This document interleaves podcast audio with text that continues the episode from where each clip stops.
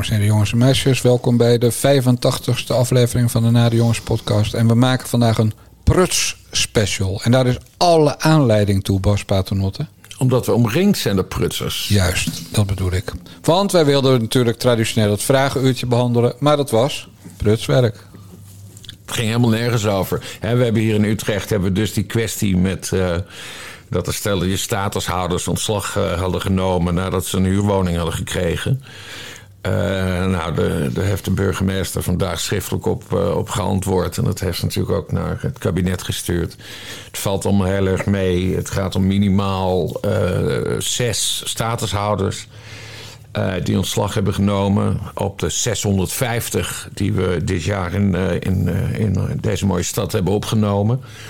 En het heeft er ook nog eens alle schijn van, want dat zeggen mijn contacten op het stadhuis, dat er ook nog eens, eens sprake is van een misverstand. Want die, die mensen die werkten vermoedelijk voor of McDonald's of Burger King op een AZC hier in de stad. Eh, en toen kregen ze een eigen woning, maar toen, toen zijn ze die baan kwijtgeraakt. Dat is waarschijnlijk het verhaal. We zijn er nog niet helemaal achter. Maar door, door allemaal regelingen en eh, bizarre afspraken eh, zijn, die, zijn die mensen hun baan kwijtgeraakt. Terwijl ze, hoor ik, heel erg tevreden waren met hamburgers flippen. Dus nee, daar is het laatste woord nog niet over gezegd. Maar het Financieel Dagblad heeft het een beetje proberen op te blazen. Het Financieel Dagblad had het ook over tientallen statushouders. Hè? En daar heeft. eh, En jij zegt nu minimaal zes. nou ja, het zijn, het zijn er minimaal zes en dan zijn er nog een paar gevallen. Nou, dat is in ieder geval niet tientallen. En de burgemeester die schrijft dus ook aan, eh, aan de raad van... eh, wij hebben in ieder geval als, als gemeente Utrecht niet gecommuniceerd dat het over tientallen gaat. Nee, maar als het er Nou, zes zijn, Kijk, kijk. Het zijn politici, het zijn ambtenaren. Precies. We moeten ook even afwachten de reactie van het eh, Financiële Dagblad. Die, die ik eigenlijk ken als een medium dat niet over één nacht ijs gaat. nee, Bij het, hè, bij het Financiële Dagblad, daar werken echt hele... Hè, degelijke, saaie journalisten. Ja, maar hè, wij, wij, wij kunnen nog een lolletje maken. Hè? Maar bij het FD, dat zijn echt van die hele saaie, grijze types... Ja. die dat dan helemaal gaan uitzoeken. Als je daar lacht, dan eh, word je ontslagen. Ja, precies. precies. Boudewijn Dus Geels is daar het we lachenbekje. Wat zeg jij? Boudewijn Geels, die wij nog kennen van HP De Tijd, is daar het lachenbekkie. Is die, eh, die zit bij het FD. Ja, hoe lang? Verdomd, dat was ik al helemaal vergeten. Die staat daar bekend als cabaretier. Als ze een feestje hebben met de zaak, dan moet hij de moppen vertellen. Ja, want het was... eh, het was je kon altijd met hem lachen. Ja, absoluut. Ja, Oh, heel zo erg. serieus. Ik vond, ik vond hem trouwens wel leuk. En goed. Ik vond hem aardig en goed. Maar hij was wel altijd bloedserieus. Zo. En had eh, van dat lange haar. Hij zag altijd een beetje uit als een soort rock'n'roll eh, figuur. Een, een muzikant zonder band. Ja, maar ja. Ja, en dan, en dan zonder- eindig je bij het Financiële Dagblad. Ja, ja. Een krant die tegenwoordig ook dus ook is afgedaald tot het niveau van een Juice-kanaal, Bas Paternotte. Die inmiddels ruim zes weken niet meer rookt, zoals we allemaal kunnen horen. Ja, ik verslik me nu. In de munt, hè. Gaat het, jongen? Ja, nee, ik, ik, ik moest even op adem komen. Ik dacht, hij moet niet doodgaan. Eh, nee, nee, nee, nee. Nou ja, het, is- het zou wel mooi zijn als je dat eh, tijdens een podcast doet. Eh, nee, maar we hadden het over Boudewijn Geels. Hele goede journalist. Bloedje serieus alleen. Ja. Dat, dat, dat, dat vond ik altijd jammer aan. Terwijl hij toch sympathiek was. Dus nee, dat, dat is een van die leuke mensen met wie we hebben samengewerkt. Hij is nog een tijdje adjunct geweest van eh, HP De Tijd. Totdat eh, de stekker er praktisch uitging. ja. Maandblad geworden. Ja. Ja, goed. Over de doden niks dan goeds. Nou, maar zeggen. Goed, we hadden het over prutswerk. Weet je wie ook plus, pr- prutswerk heeft geleverd? Het bureau dat door de Partij van de Arbeid is ingeschakeld in de kwestie Gijs van Dijk. En we gaan luisteren naar een stukje uit een vandaag van maandag. Met hoogleraar recht Marjan Olvers, die, gespecia- Marjan Olvers, die gespecialiseerd is in dit soort zaken. En hoogleraar ethiek Rob van Eibergen. Moment. Als, als dit door een eerstejaars student van mij zou gedaan, dan zou ik het afkeuren. Ik vind het brokkelwerk. Wat er is, hier is gebeurd, is dat de vlek alleen maar groter is geworden. Partijen staan nog verder tegenover elkaar. Terwijl als ik aan het begin kijk van wat is hier daadwerkelijk gebeurd, is het veel te groot geworden. Ik vind het zeer tendentieus. Ja, dus niet, niet professioneel dat dat zo opgepakt is. Hoe kan dat? Hoe kwalificeert u dat? Als niet professioneel. en, eh, en zeer kwalijk natuurlijk. Ja. Het onderzoek naar Van Dijk is uitgevoerd door bureau Bezemer en Schubat. Hoogleraar integriteit Rob van Eibergen is zeer kritisch. Wat vindt u van die conclusies van het rapport? Ik vind ze te vaag en heel subjectief. De hoofdconclusie van het rapport luidt dat melders zich grensoverschrijdend en ongewenst behandeld voelen. Dan denk je, ja, wat is dat? Het- Het gaat, is, heeft hier grensoverschrijdend gedrag werd op niet gepleegd? Niet wat mensen voelen. Dat is in dit kader van zijn onderzoek niet zo relevant. Ook hoogleraar Marjan Olvers is kritisch. Zij constateert, net als Van Eibergen, een onbalans tussen de rechten van Van Dijk en de vrouwelijke meldsters. alle afspraken die je met meldsters maakt over niet inzagen of eh, eh, niet verstrekken van, hè, dus die anonimiteit, die moet je op een gegeven moment, moet iemand zich wel kunnen verdedigen tegen die feiten en voldoende kunnen verdedigen tegen die feiten. En daar voel ik en proef ik echt een bepaalde mate van onbalans. Ook degene die beschuldigd wordt, heeft het recht zich voldoende te kunnen verweren. Ja, dit wordt natuurlijk weer relevant omdat er een plekje vrij is binnen de PvdA-fractie. En die dus eerst wordt aangeboden aan Gijs van Dijk. Die heeft daar nu helemaal Als, weg. eh, als Kadia riep eh, daadwerkelijk Weggestopt. eh, opstappen, Ja. Ja, ja. dat heeft ze nog steeds niet Ja, gedaan. maar dat gaat wel gebeuren, mag je aannemen. Ja, nee, maar het duurt wel lang nu hoor. Ja, dat is een raar verhaal. Gaat die brieven lang eh, kunnen sturen? Maar goed, de vorige keer dat we het over Gijs van Dijk hadden, was jij nog op de hand van Tinkerbell, een van de drie dames die aangifte hebben gedaan en daar eh, eh, ru- ruimhartig over heeft getoeterd in de media. eh, om die man maar af te branden. Eh, dus ja, het lijkt toch broddelwerk, Bas. Nou, eh, het is echt zaak ook dat ik hier de, de hand in eigen boezem steek. Ehm, kijk, ik ging er gewoon vanuit dat al die verhalen over Gijs van Dijk klopten. Hè? En dat de PvdA daar goed onderzoek naar had gedaan. En nu blijkt dat heel anders te liggen. Ja, eh, ik moet vertrouwen op die onderzoekers. Daarnaast had ik natuurlijk enige eh, inside story. Omdat Katinka Simonsen Tinkerbell, hè, zo, dat is haar artiestennaam als, eh, als kunstenaresse. Eh, daar ben ik al jaren fan van. Ik heb, eh, ze Ik heb kwam- ook een dode kat Ze kwam opgezet. ook op borrels. eh, en ik, nee, ik kan het altijd heel goed met haar vinden. Eh, en zij is dan een van de vermeende slachtoffers van, eh, van die Van Dijk. Eh, en zij heeft eigenlijk de, de hele kwestie in werking eh, gezet. Hè? Ook Ja. door eh, toenmalig eh, fractievoorzitter van de PvdA. Kom, ik ben de naam vergeten. Ploemen. Ja, Lilianne Ploemen. eh, hierover eh, in te lichten. Eh, ondertussen had Geert Dales, toen ik nog bij TPO zat, die schreef zijn column op TPO, heeft hij ook over de kwestie geschreven. En hij nam het dus op voor die van Dijk. En dan kreeg je toch heel snel berichtjes van eh Tinkerbell. Van, oh, dat kan niet wat die Dalen schrijft, dit en dat. Moet Je eraf. voor- ja, je hebt er ook wel eens over geschreven, volgens mij. Toen je nog op TPO Ja. een briefje pu- publiceerde. Zeker. En, eh, en kreeg ik weer een sms'je van Tinkerbell. Nee, klopt niet wat Dijkgraaf zegt. Het is allemaal helemaal... En, en ik, ik, ik, ik beschuldig haar nergens van, hè? Want zij, zij kan het alles op haar eigen manier hebben geïnterpreteerd. En, en dat er iets met die vent aan de hand is, dat, dat wil ik ook wel geloven. Maar ik, achteraf terugkijkend denk ik wel, er is, want dat heeft ze natuurlijk niet alleen bij mij gedaan, maar ook bij anderen. Er is natuurlijk wel wat druk gelegd op, op haar netwerk in de media. Ja. Om dit beeld, eh, dit beeld aan te passen. En de, de, de fout die ik dan echt heb gemaakt in deze, is dat ik natuurlijk nooit die Van Dijk een keer heb gebeld om te vragen van, eh, nou Gijs, eh, wat, wat is eigenlijk jouw kant van het verhaal? Ik, denk niks trouwens niet dat hij, ik denk trouwens niet dat hij eh, met deze eh, hoe heet het, extreemrechtse journalisten zou willen praten. Maar eh, het. nee, nou ja, en je ziet nu een vandaag, ja, die, die gooit nu wel even steen in de vijver. Ja.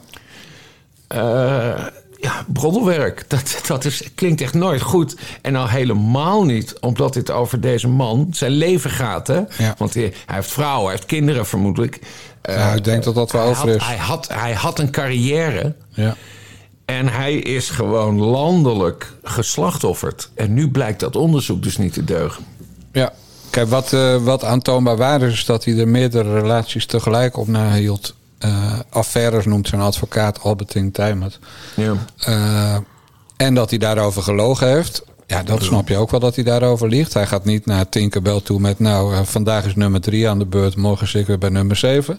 Ja. Dat snap ik ook allemaal heel goed. Maar ja, dat is geen, geen reden om niet in de politiek te kunnen werken. En, en zeker niet een reden voor een fractievoorzitter van toen, dus Ploemen... om te zeggen, hij heeft grensoverschrijdend gedrag vertoond. Ja. En wat natuurlijk ook de pest is, is dat dit zo'n typisch voorbeeld is van zodra een vrouw of een slachtoffer van eh, seksueel eh, grensoverschrijdend gedrag maar zegt die of die heeft dit gedaan. Ja, dat het gewoon waar is en dat je eigenlijk je onschuld moet bewijzen in plaats van dat er schuld Ja. bewezen wordt. Ja, kijk, het is, het, is, het is wellicht niet zo slim van hem dat hij zo promiscu, dat hij, dat hij verschillende... Nee. En dat hij slechte smaak heeft. En dat, dat, en dat al, al die vrouwen niet op de hoogte waren. Maar eh, heeft hij iemand vermoord? Heeft hij iemand geslagen? Wat, wat is nou eigenlijk eh, de, grote fout die hij heeft gemaakt... waardoor hij zo publiekelijk eh, gestraft moest worden? Ja. Nou, die is er dus niet, blijkt uit het onderzoek. Nee, en dan is de vraag wat Tinkerbell verteld heeft aan, eh, aan dingen. Eh, en, vol- en volgens het deel van het rapport wat de, de twee hoogleraren hebben gelezen... die hebben namelijk niet het hele rapport gezien... ja, dus alleen maar een gevoelen van grensoverschrijdend gedrag. Nou, Bas Paternotte, ik kan jou vertellen dat ik bij jou heel vaak het gevoel heb van grensoverschrijdend gedrag. Ja, maar je kan echt met, met valse aantijgingen... Jij noemt mij bijvoorbeeld kleine kale kapelmeester. En als je dat afkort, zeg je eigenlijk gewoon dat ik van de Ku Klux Klan ben. Ja, KKK. Ja, En dat, dat zie je. Grensoverschrijdend gedrag. Zo voel ik dat. kunnen ontslaan bij Metro. Ja, toen, toen deed ik dat niet. opmerken. Ja, maar nu ook. Ik kan ook gewoon zeggen, kap met die kutpodcast met jou. Want je noemt mij gewoon een KKK-man. Ja. En dan weer het laf, hè. Moet weer over de band. Moet weer met eh, kleine kale kapelmeester. Nou, je weet dat ik volstrekt amuzikaal ben. ik zal nooit kapelmeester worden. Dus dat is gewoon een smerige truc van je. Nee, maar goed, ik heb die term bedacht omdat je natuurlijk de dirigent van Metro was. Ja, omdat, ja, Je, omdat je ons 60-koppige redactie zo prachtig aanstuurde. Eh, Dat wel. Ook nog even trouwens over dat onderzoeksbureau. Dat heet Bezemer en Scho- Schoebad. Ik heb er Ja. nooit van gehoord. Maar eh, ze negeren dus alle vragen van een van die. Ja, raar, hè? Dat, ja. dat snap ik dan ook niet. Heel onprofessioneel. Ja. Nee, goed, dit muisje krijgt nog een staartje. En ik denk dat Gijs van Dijk eerlijk gezegd niks beters kan doen... dan stoppen met wachtgeld en gewoon terug de kamer in... als eh Ariep inderdaad stopt. Ja. Dat is de grootste middelvinger die hij kan opsteken. ja. En het leuk zou zijn als hij dan bij GroenLinks welkom is. In het kader van de aangekondigde fusie tussen die twee partijen. ja, ja. Maar het is een, het is een Nou, ja, smerig verhaal. Dat is, dat is, wel, dat is wel, wel het interessante. Want ja, ik weet dus natuurlijk niet hoe dit gaat aflopen. Maar als blijkt dat hij eigenlijk niks heeft misdaan... behalve dan eh, eh, kleinburgerlijke woede over zich heeft eh, afgeroepen... omdat hij meerdere vrouwen date... Die man moet op een gegeven moment wel gerehabiliteerd worden. Daar moet misschien zelfs een, een financiële compensatie tegenover Lijkt mij wel, ja. Herstelbetalingen voor Gijs van Dijk. Herstelbetalingen voor Ja, van en die moet Tinkerbell dan als aanstichter van dat leed betalen. Ja. En dan moet ze die maar verhalen op de PvdA. Nee, maar dat, eh, laten we eerlijk zijn. Dit, alle, het is weer een Van Dijk die eh eh, vagelijk beschuldigd wordt. Hè? Die man die, die vorige heeft toch ook van... Oh nee, Van Dam was dat. Gijs van Dam met die Jelle Brand Kostiers. Oh, dat, ja. ja. Dus als je GVD heet, rust er toch een soort vloek op je. Sorry. Ja. Ja. hey, eh, aangezien het een prut special is... Je weet dat ik... werk, dat is de conclusie en het wordt eh, vervolgd. Dat bedoel ik. Eh, omdat het een prus special is, weet je dat ik eh, ter voorbereiding even naar Gijs Groenteman heb geluisterd. Ja. Echt een van de meest walgelijke figuren in Medialand. Met het zijige stemmetje. Van, gek het zijige stemmetje. Ik heb, eh, ik heb een fragment en dan zegt hij echt... eh, ik, heb het niet, ik heb het niet geknipt hoor, want ik wil dit niet verzieken hier. Maar hij zegt dus echt tegen de gast die je zo gaat horen... een vrouwelijke gast, zegt hij echt... ik hou een beetje van je. Op het eind. Als ze afscheid nemen. Echt, maar dat, dat je ook een beetje... Ik hou een braak- beetje ik voel een beetje braaksel in mijn eigen mond nu. Bah. Nee, dat is dus Gijs Terwijl die podcast met Marcel van Roosmalen vind ik wel leuk. Maar daar is hij vooral de aangever. Ja. zelf heeft hij daar weinig... eh, Marcel. Marcel was maar laten we maar horen. Nee, wat, wat ik laat horen is... Het, het gaat, wat dames. ik laat horen is een fragment eh, eh, uit een podcast... die heet eh, met Gijs... Met Groenteman in de kast. Eh, dus dan eh, zogenaamd zit hij in een bezemkast. De Hans Laroes-kast. Het, heet het, het is, het is Interviewt dinsdag iemand. trouwens. eh, coming out day. Maar goed, dat is even... Nou, mooi. Dus Gijs Groenteman zit met een vrouw in, eh, in de kast. En die vrouw die werkt eh, bij een bureau dat windmolens plaatst. En het is een linkse mevrouw. En jij gaat straks raden wie het is. Maar die zegt iets opmerkelijks over windmolens. Ja, maar dan is het het idee wat dan? Nee, wat zijn het? Recyclebare windturbines. Dat is een idee voor Ja, mij. maar dat maar idee moet je nog even... nou, Misschien is dat het idee, maar ja, dat, dat, dat is het bedoel. ik vind het, grootste wat je gaat En presteren dat- is, is het, het idee verzinnen. En dat vervolgens met alles wat je in je hebt uit de grond stampen. Ja, ik ben bang dat je er in zekere zin per ongeluk tegenaan loopt een keer. Dat, dat je er niet... Ik kan niet gaan zitten en denken nou, wat ga ik uitvinden Ja, maar dan moet je je leven zo inrichten dat je daar per ongeluk Ja, en dat doe ik toch ook in zekere zin. Ja. Maar ja, ik vind het gewoon, ja, dan zie ik gewoon een probleem. Want ik vind het belachelijk dat windturbines zo duur zijn. Het slaat helemaal nergens op. Het kan veel goedkoper, maar dat komt omdat er gewoon een aantal fabrikanten zijn die het gewoon hostage nemen. En dan niet wij als in wij zetten ze in elkaar, maar gewoon de toeleveranciers. Die, daar zijn er maar heel weinig van, waardoor die prijzen voor die windturbines zo extreem hoog zijn. Waardoor ze gewoon niet ze, zijn, ze verdienen zichzelf niet terug. Dat is het probleem. Ze, ze zijn binnen 12 jaar afgeschreven. En dan heb je nog, want het kost ongeveer 10 miljoen per windturbine. Die heb je er niet uit met stroom. Dus heb je groene stroom, maar je hebt wel dat die 10 miljoen is weg. Ja. Je hebt eigenlijk het ervoor het gekocht, kan je bijna zeggen, Ja. van de wind in zekere zin. En dat komt echt door, door dat ja, gewoon prijsafspraken, raar Europees beleid, wereldwijd beleid, omdat er heel veel uit China moet komen, natuurlijk altijd gedoe is. Ehm, Dat kan beter. ja, ik denk dat we sowieso de high-tech productie veel meer moet eh, centraliseren. En niet er afhankelijk moet zijn van Taiwan en China. Maar goed, Ja, bla eh, bla bla bla, bla. Maar waar het dus op neerkomt, is dat iemand die. eh, je gaat, jij weet al wie het is, neem ik aan, of niet? Nee, maar eh, ik zit nu echt keihard na te denken. Ik ken dit stemmetje. Ja. Ik ken dit stemmetje, maar ik kom er gewoon niet op wie het is. Nee, maar goed, ze werkt dus in, eh, in de windhandel. En zegt zelf van ja, die windtunnel, de prijzen van die windtunnels worden, windmolens worden kunstmatig hoog gehouden. Eh, ja, door marktafspraken, oftewel kartel. Eh, ja, en dat is natuurlijk een kwalijke beschuldiging. En hij komt, beste Bas, van een oud eh, medewerker van de GroenLinks-fractie in Hilversum. Een eh, bekende activiste die nog voor de Joop bij de G7 in Hamburg heeft Oh. gefungeerd als verslaggever. Ik weet, ik weet het opeens. Ik wist, eens, ik wist eens dat ze haar hebben vrijgelaten. Ja, maar ze zat toch in het gekkenhuis? Met psycho We hebben het over Anne Fleur Dekker. Ja, die is het. Oh, die was zo crazy. Die kreeg, nou ja, trouwens crazy, dat is gewoon heel lullig voor haar. Maar op een gegeven moment ging ze twitteren vanuit, vanuit de, hoe heet dat? de, GZ de GGZ-opvang. Psychiatrische inrichting. Eh, dat ze was opgenomen omdat ze helemaal gestoord was. ja. Nou ja, En ze- goed. En ze verkoopt nu windmolens. Nee, ze, ze doet iets technisch, want ze studeert, eh, eh, ze studeert iets ingewikkelds. Aerospace, geloof ik. Oh. En ze is 28, dus ze is na zeven jaar weer begonnen met een studie. Twee studies. Ja. En nou ja, goed, zo gaat het met autistische mensen met ADHD. Die doen eh, dan 26 dingen tegelijk. ja. Maar ze heeft Om inderdaad... eh, maken vervolgens. Ja, ze heeft inderdaad ges- eh, die, eh, heel veel psychoses achter de rug. Eh, bloot nog waanzinnig veel. En heeft ook andere middelen gebruikt, verteld. Het is een dystopisch interview van Groenteman met haar. Maar, eh, en dat eindigt dus inderdaad met... Ik, ik hou een beetje van je, Anne Fleur. ik vind je, ik vind je zo, zo'n sterke vrouw.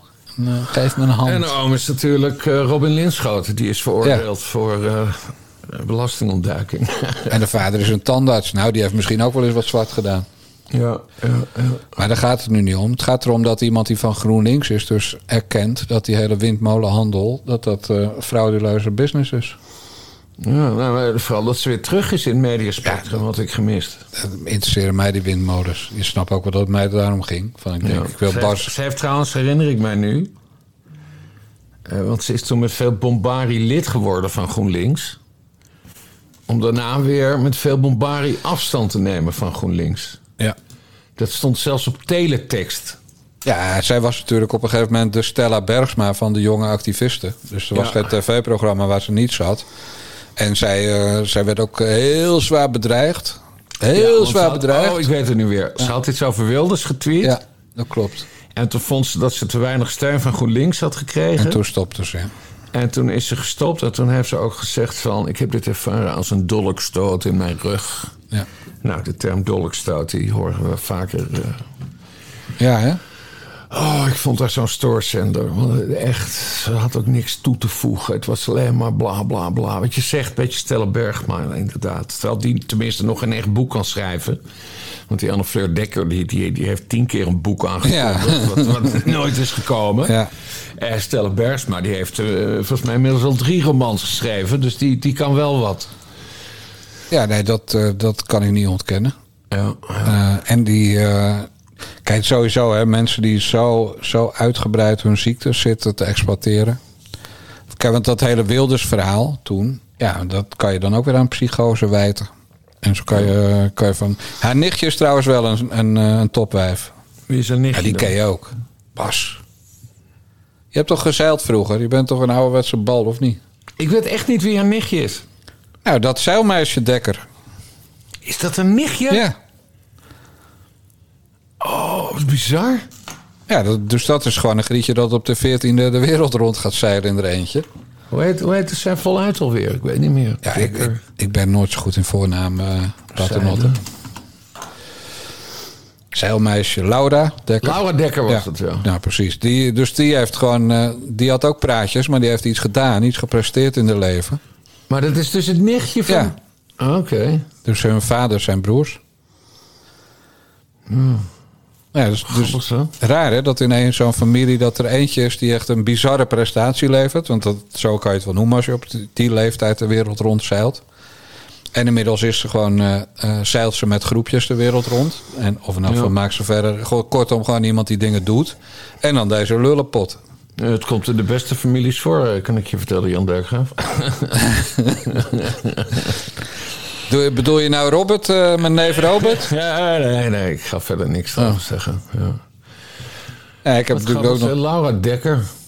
Ja, Verdomd. Maar goed, dankzij Gijs Groenteman is dit mutsje dus weer ontdekt. Mag geen mutsje zeggen, maar ik deed het lekker toch. Ja. Dus die gaat binnenkort weer overal zitten met de grote smoel. Ja, ze deed het ook met die rechtse jongen waar ik wel eens met Twitter. Wel een leuke vent op zich, werkte voor het CIDI. Was een tijdje een soort uit, eh, uithangsbord voor Vorm voor Democratie. Ah, ben ik zijn naam natuurlijk weer vergeten. Dat is altijd heel kut.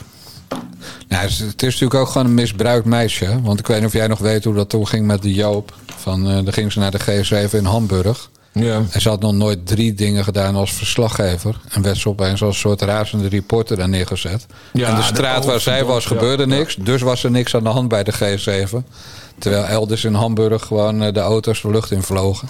ja. Nee, ze is toen uitgehoereerd door eh, Francisco van Jolen. Francesco van Jolen. Ja.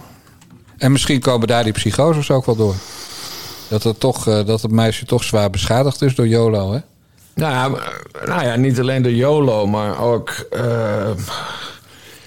kijk, die Wildersruzie. Kijk, dat, dat heeft haar natuurlijk gezeik opgeleverd. Met, met, met dreigementen en weet ik veel. Nou ja, zoals je weet. eh, jij weet het ook trouwens, want we zijn beide wel eens bedreigd. Eh, je moet stevig in je schoenen staan om daar hè, dat te kunnen handelen. En ja, zo'n jong meisje. Ja, die kan het natuurlijk helemaal niet handelen. Dus ik snap wel dat ze daardoor wellicht een beetje gestoord is eh, geworden. Ja. Nou, laat ik het zo zeggen. Ik ben blij dat mijn zoons er niet meer thuiskomen. Nee, dat zou, dat zou echt een tegenvaller zijn. Zo, dan heb je zoveel in die, in die opvoeding gestopt. Zoveel tijd en moeite. En dan komen ze met eh, Anne Fleur Dekker thuis. Dan ben je toch echt, ben je echt mislukt als vader en moeder. Ja, ja. Maar de boys, de boys zijn goed terechtgekomen, toch? Zeker weten, ja. Ja, heel mooi. Beide vrouwen met een overdreven sterk rechtvaardigheidsgevoel. Die ook in, Ja. het, in het rechercheachtige werk zitten. Oh, prima. Dus eh, ja, wij kunnen ons geen fouten meer permitteren in eerste gaan. Bas, wij gaan even luisteren naar eh, een eh, prutsbenoeming.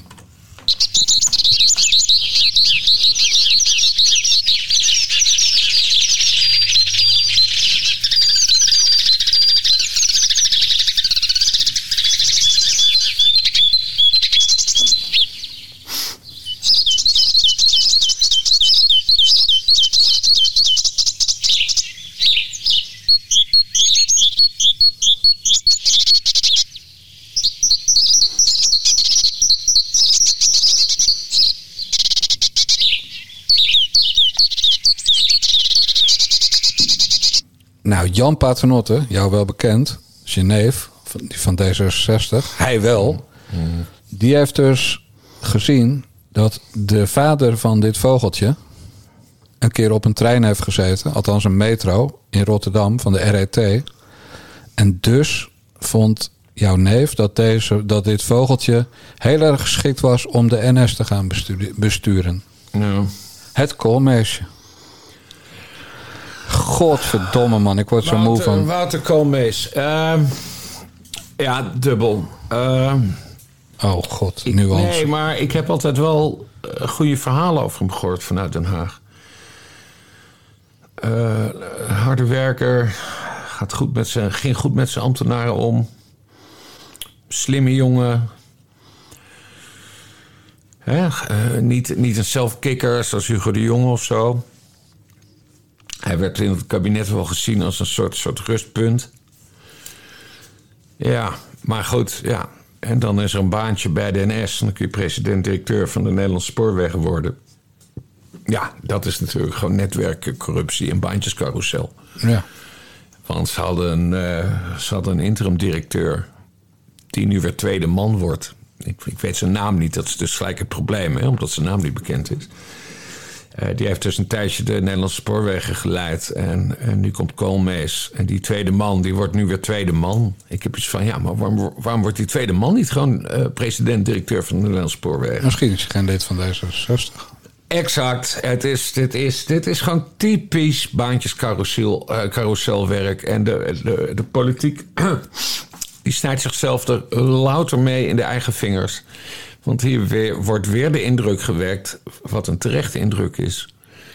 eh, dat de politiek wel heel erg goed voor zichzelf zorgt qua baantjes. Het gaat er niet om wat je kunt, maar wie je kent. Ja, Dat dus, is het. eh, nee, het was heel, heel dom van D66 om eh Wouter Koolmees eh, directeur eh, van de Nederlandse Spoorwegen te maken. Maar goed, dan gaan we nu naar zijn kwalificaties. Hij heeft gestudeerd aan de Erasmus Universiteit, sociale economie.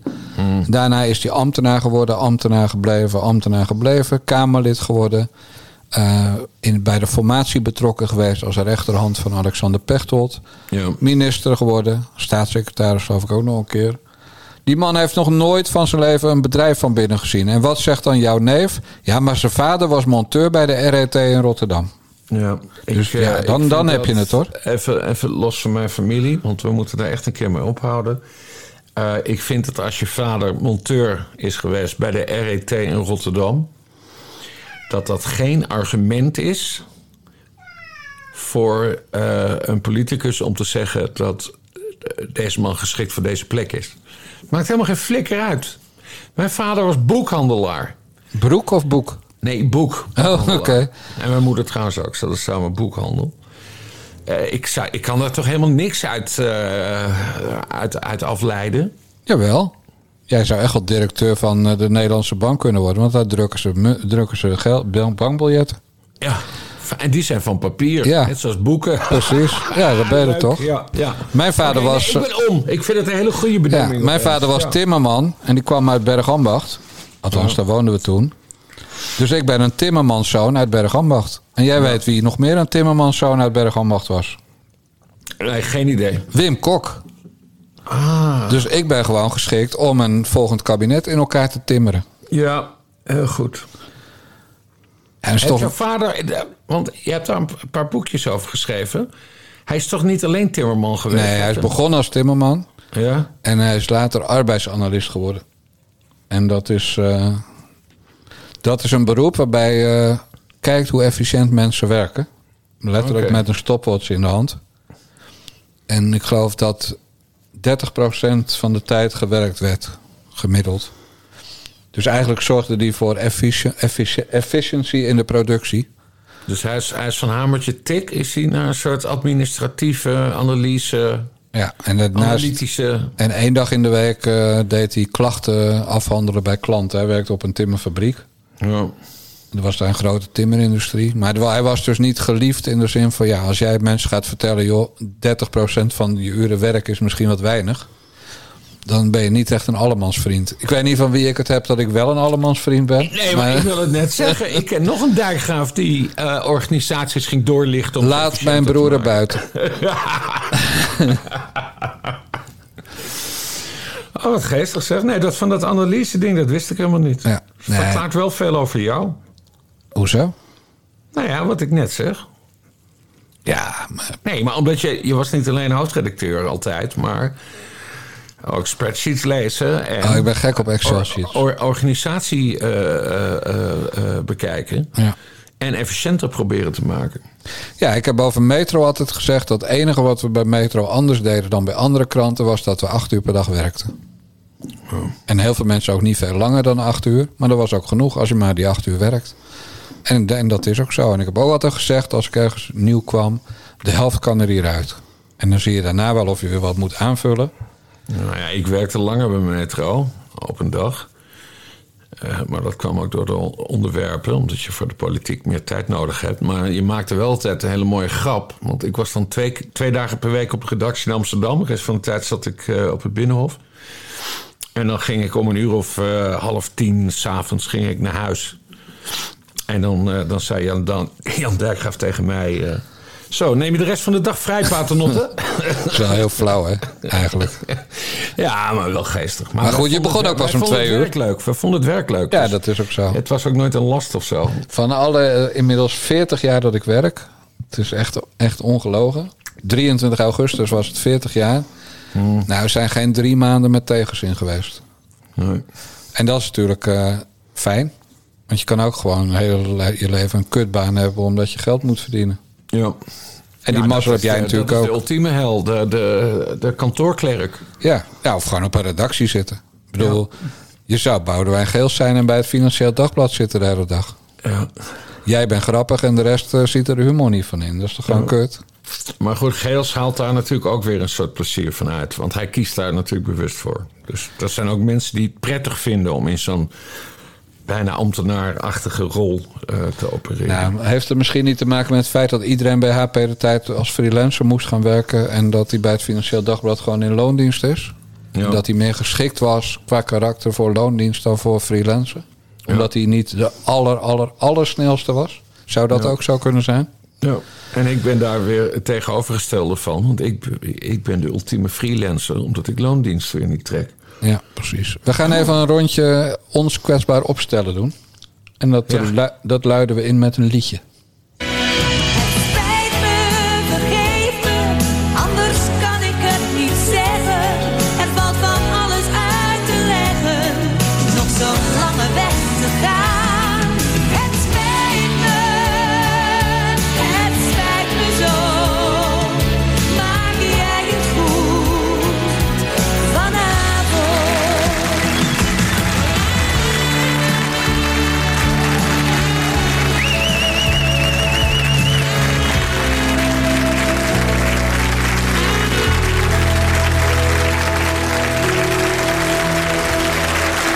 Nou, mensen willen graag dat wij ons kwetsbaar opstellen. Dan krijgen we nog meer abonnees op petjeaf.com slash nare jongens. Ja. Dus Bas, brand los.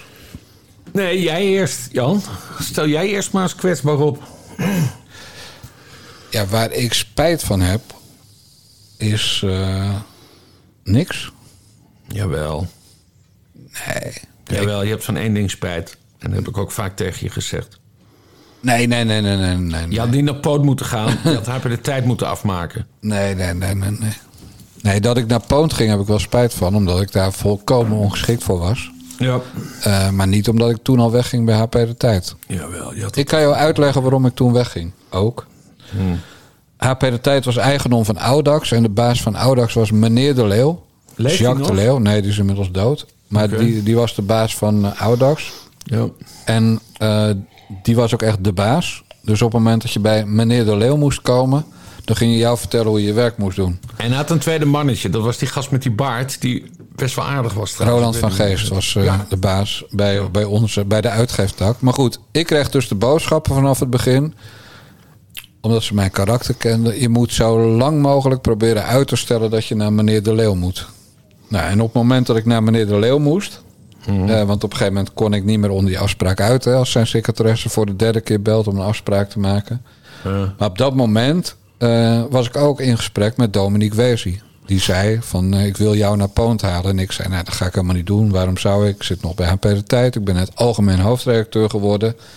Of ik moest het zelfs nog worden denk ik. Dus dat ging niet door. En toen... maar ik had ook, ook echt geen zin in dat gesprek met die meneer De Leeuw. Want ik kende mezelf als hij zei bijvoorbeeld... die man was gek op wielrennen. En HP de Tijd draaide zwaar verlies, zoals je weet, toen ik kwam. Dus als hij tegen mij had gezegd... Dijkgraaf, er moet meer wielrennen in... had ik gezegd, dat maak ik zelf wel uit. Want ik ben hier de hoofdredacteur. Nou, dat conflict, dat wilde mijn baas... en dat was inderdaad die Roland van Geest... eh, wel vermijden. En ik kreeg ook van mensen die wel goed waren met die meneer De Leeuw... ook het signaal van, nou, jij en hij, dat gaat niet klikken. Oké. Nou, dus toen eh, was mijn zin in HP de Tijd al minder... want die afspraak kwam eraan. Ja. En toen belde Weesie nog een keer, zullen we koffie drinken? En zoals je misschien weet, heeft hij een eh, doodgeboren kindje gekregen. Althans, zijn toenmalige vriendin of vrouw. Dus ik dacht, nou, daar gaat het over. Gewoon even eh, vertellen hoe het met hem gaat na een kuttijd. Nou, zo. Dus ik kom daar en toen zei hij... ik wil je er toch bij hebben. Ja. Dus ik zei, ja, ik, ik wil niet. En toen bleef hij door. Ik zei, weet je wat?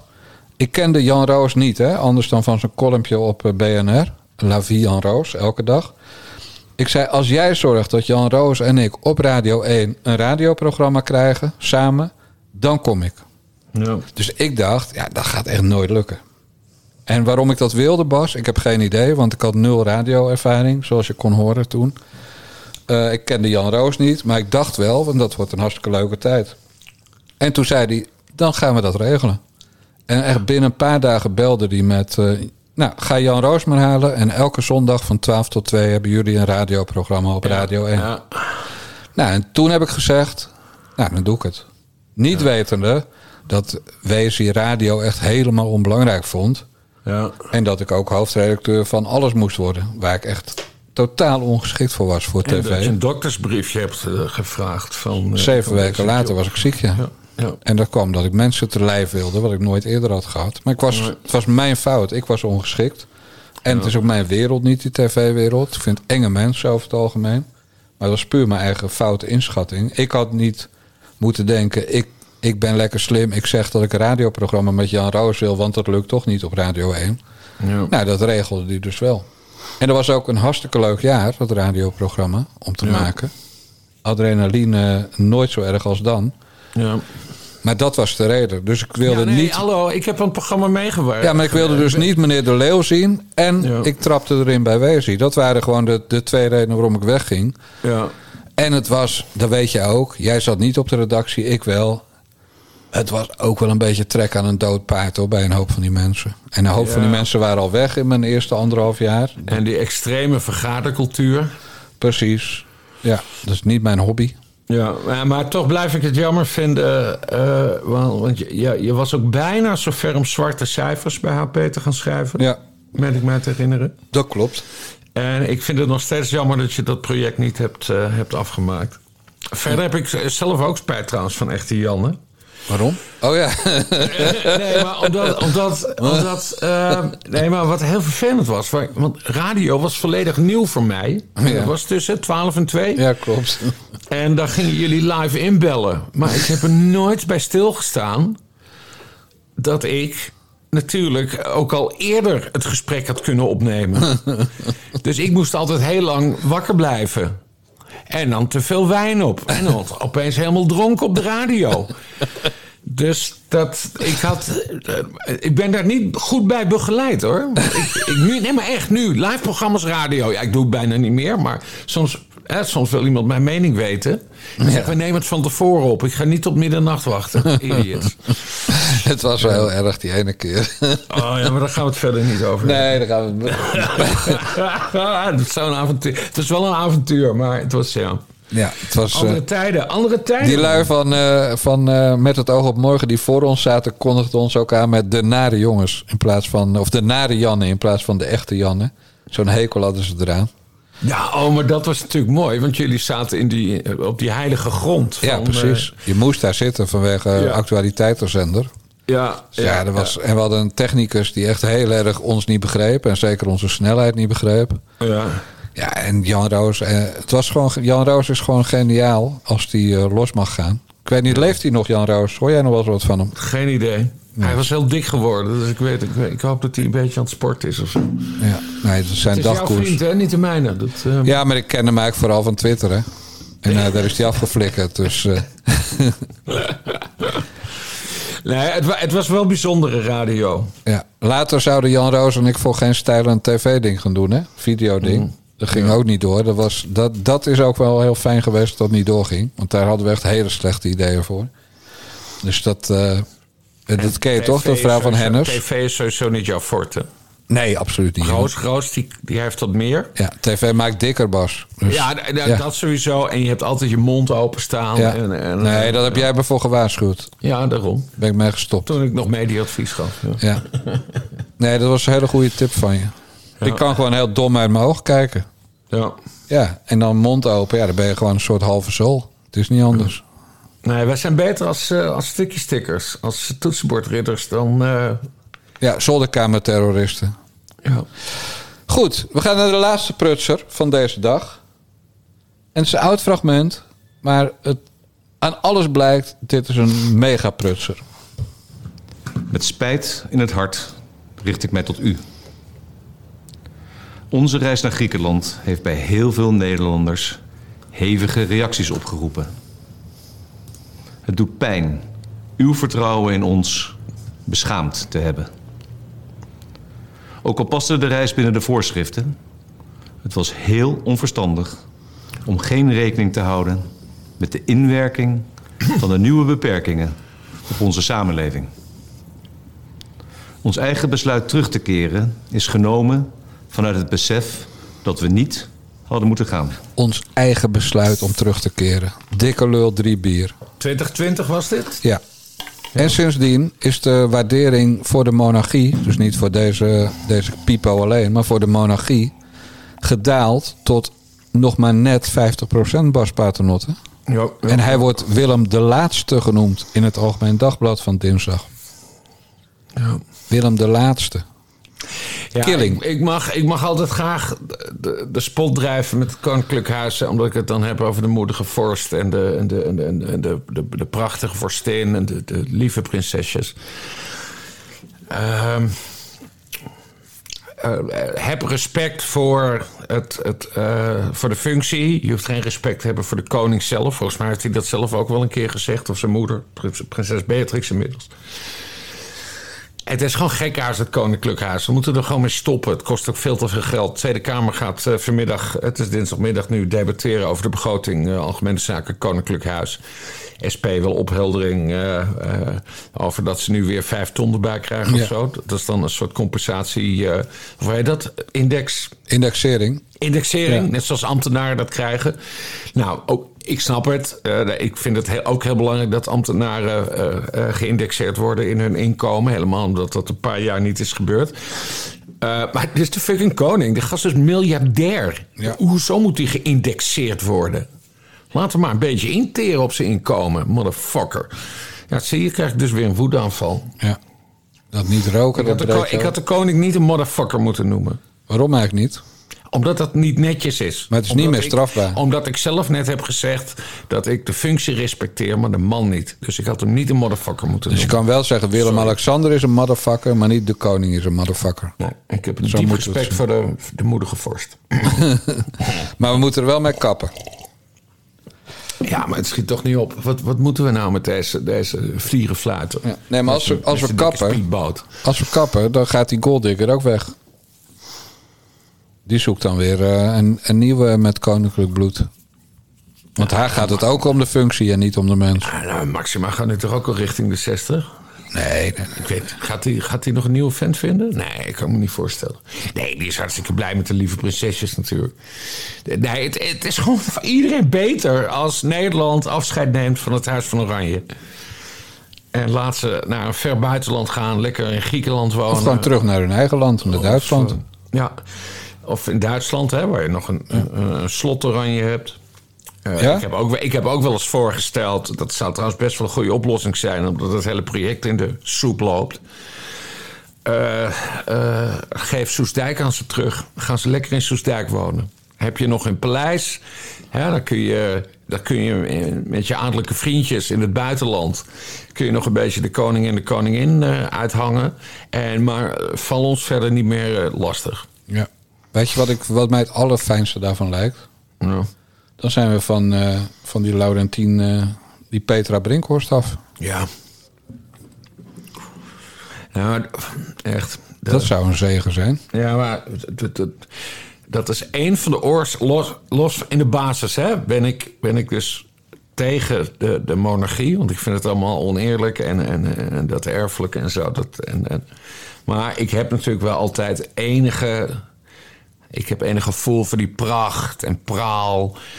Eh, maar dat is echt minder geworden toen ze dus burgermeisjes als die, als die Laurentien Brinkhorst de familie binnenhaalde. Toen had ik echt eens, ja maar hallo, dit is toch mijn koninklijke familie niet? Ik wil mensen van adel. Ik wil niet een of ander dochtertje met dikke wenkbrauwen van een of andere, een of andere D66-politicus. Ik wil, ik, wil, ik wil Duitse graven. Ik wil, ik wil Sander Schimmelpenning, bij wijze van spreken. maar nee, geen D- niet, niet de dochter van een D66-minister. Hoe haal je het in je fucking hoofd? Ja. Ik bedoel, Prins Bernhard was ook lage adel, maar die maakte er tenminste iets van. Nee, burgermeisjes. Het is misgegaan met de burgermeisjes. Sorry, weer woedeaanval. Schimmelpennink heeft natuurlijk nog wel een poging gedaan. Maar ja, dat meisje lag nog in de wieg toen. We gaan niet die discussie opnieuw aan. Hoezo Het discussie? Het was, een, het was een ongemakkelijke opmerking van, van Sander. Dat lekkertje, En- zei hij. En we hebben hem vergeven. Heeft helemaal zelfs, niet. eh, Hij heeft zelfs excuses aangeboden. En we gaan het nu niet, niet weer allemaal oprakelen. Verdorie, het is altijd hetzelfde gezeik met Schimmelpenning. Het zou, het zou mooi zijn als Graaf Schimmelpenning... eh, zich zo wist te liëren met, met, met het Koninklijk Huis. Met de prinsesje of zo. Jij moet trouwens, eh, ik weet dat je niet op Podimo zit. Maar je moet eh, de podcast van Sander Schimmelpenning en die eh, Jaap Kutter... met Nico Dijkshoorn eens terugluisteren. En hoe je doet... eh, Ja, ik, nou, ben fan, ik ben fan van de podcast. Luister maar- nou maar even, Ik kan, ze dus eh, niet meer, ik kan ze dus niet meer beluisteren. Omdat ze me dwingen met oortjes te luisteren. En ik wil niet met oortjes luisteren. Kan ook ik gewoon met je telefoon. hoofdpijn van en het gaat zweten. En, en ik moet het op mijn telefoon installeren. Terwijl ik het vroeger gewoon op mijn eigen computer... gewoon hè, vanuit het scherm kwam het geluid. eh, dan luister je toch niet, man. Maar goed, alle andere mensen die luisteren... Ja. de podcast van eh Schimmelpenning en Jaap Kutter... met Nico Dijkshoorn terugluisteren... en dan alleen maar letten op de onderdanige, slijmerige toon... van Sander Schimmelpenning in de richting van Nico Dijkshoorn. Echt, gênanter dan dat wordt het niet. Wat Oh. een grappig. ongelofelijke gladde glibber is die Sander Maar hoe kwam dat dan? Ja, omdat hij tegen hem opkijkt. En, Dijkshoorn is toch niet zo'n grote stylist of zo? Ik wil...